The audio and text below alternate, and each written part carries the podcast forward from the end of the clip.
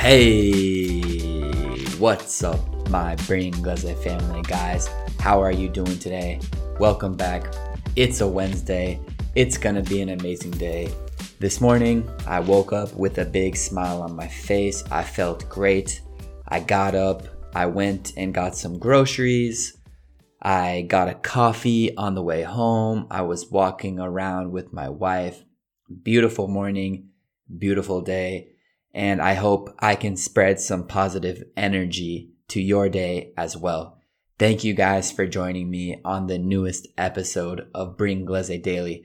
And I have some interesting stuff to share with you today. So we're going to start with the random question, then we'll go to one big thing, and we will finish with three beautiful words of the day. Let's get started. So, starting off with today's random question, which was very difficult for me to answer, I really had to think about it. But the question is What is the strangest form of entertainment you enjoy? What's the strangest form of entertainment you enjoy? Well, the truth is, we consume so many different types of entertainment. We have social media, you have Twitter, and YouTube. We have Netflix. We like to read books. We like to play video games. We have television. We have magazines. There are so many different ways to entertain ourselves. The strangest form of entertainment that I enjoy is a specific type of YouTube video. As you guys know, I love to play chess, and the world chess champion is a guy from Norway named Magnus Carlsen. He has a chess channel where he plays chess and he comments live what he's thinking. So if you like chess, this this type of content is amazing because you get to see the best chess player in the world sharing his thoughts. I'm inside the mind of Magnus Carlsen while he's playing chess. And of course, the man is a genius.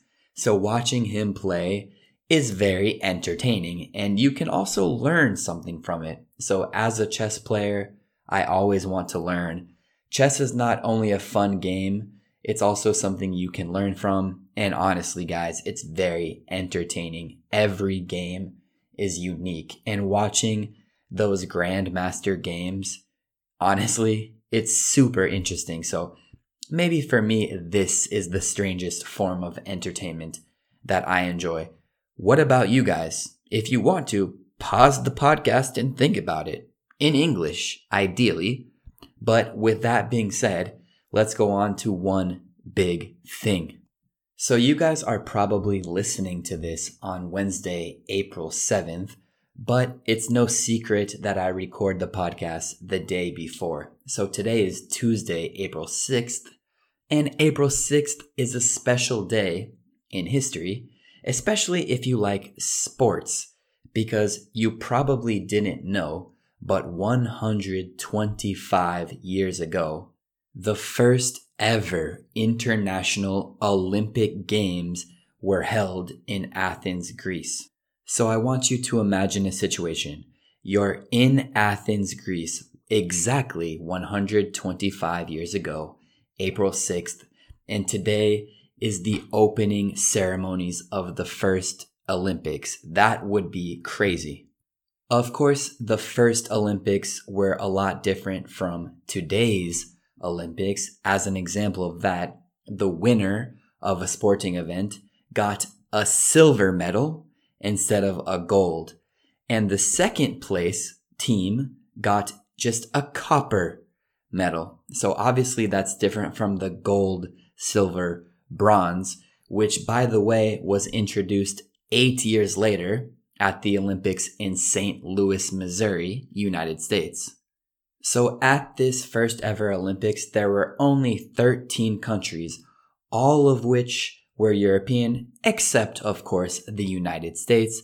And even though there were 13 countries, 65% of the athletes were from Greece. They were Greek. And yes, despite Greeks being the majority of the participants, the United States won the most gold medals with 11. So, being an American, I was very happy to find out about that. So, you might find it interesting to know that the stadium that hosted these Olympics, of course, in Athens, it's called the Panathenaic Stadium, and it was overflowing with people, and it was the biggest crowd for a sporting event in recorded history at the time. And yes, that stadium still stands today. I looked at a picture of it. It seems epic. It looks typical Greek, very beautiful stadium. And it turns out that this first ever Olympics was a big success. It was such a success that they wanted to repeat it every four years, keeping it in Athens. But it was already planned to go to Paris the next four years. And then, as I mentioned earlier, the third Olympics were held in St. Louis, Missouri, which is in the center of the United States. So actually, the Olympics didn't turn to Greece until 2004, which is about 110 years later. Here's a little fun fact for you guys about the Olympics. Even though they started in Greece, the founder or the creator of the Olympics was a Frenchman named Pierre de Coubertin. And yes, of course, as always, my pronunciation is probably terrible. But thanks to this man, Pierre, I will call him, he invented the Olympics. It became a hugely successful tradition that has lasted to the present moment. So thank you, Mr. Pierre. We enjoy the Olympics and good for you. And now let's transition away from the 1896 Summer Olympics and we're gonna move to the three words of the day. Remember, guys, the best way to memorize the words I'm teaching you is to use some sort of system where you are reminded of these words periodically. Okay. So write the words down, use a flashcard system. There are so many available softwares online that you can use or apps on your phone. And with that being said, let's go to the first word of the day, which is trace. Trace. That's T R A C E. Trace is a cognate with Italian. It does mean tracciare, tracciare.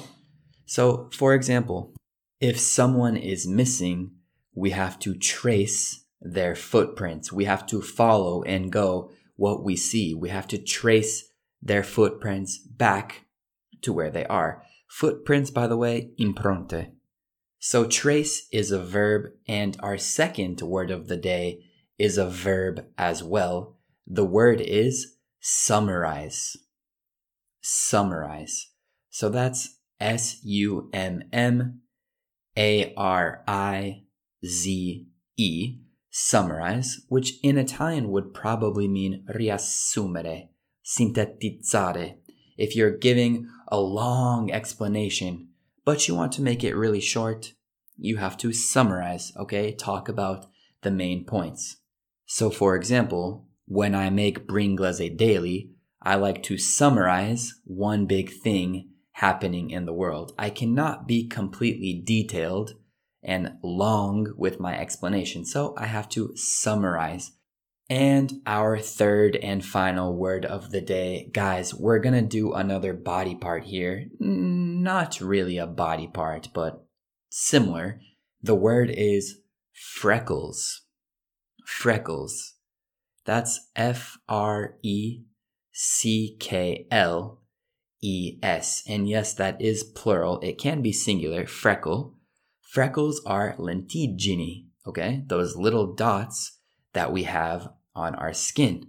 So to use this in a sentence, maybe I could say, I really love girls with freckles. Or I could ask, Do you see how many freckles she has? So to summarize our three words of the day, we have trace, summarize, and freckles. And that is it for this episode of Bringlese Daily. As always, I hope you guys learned something.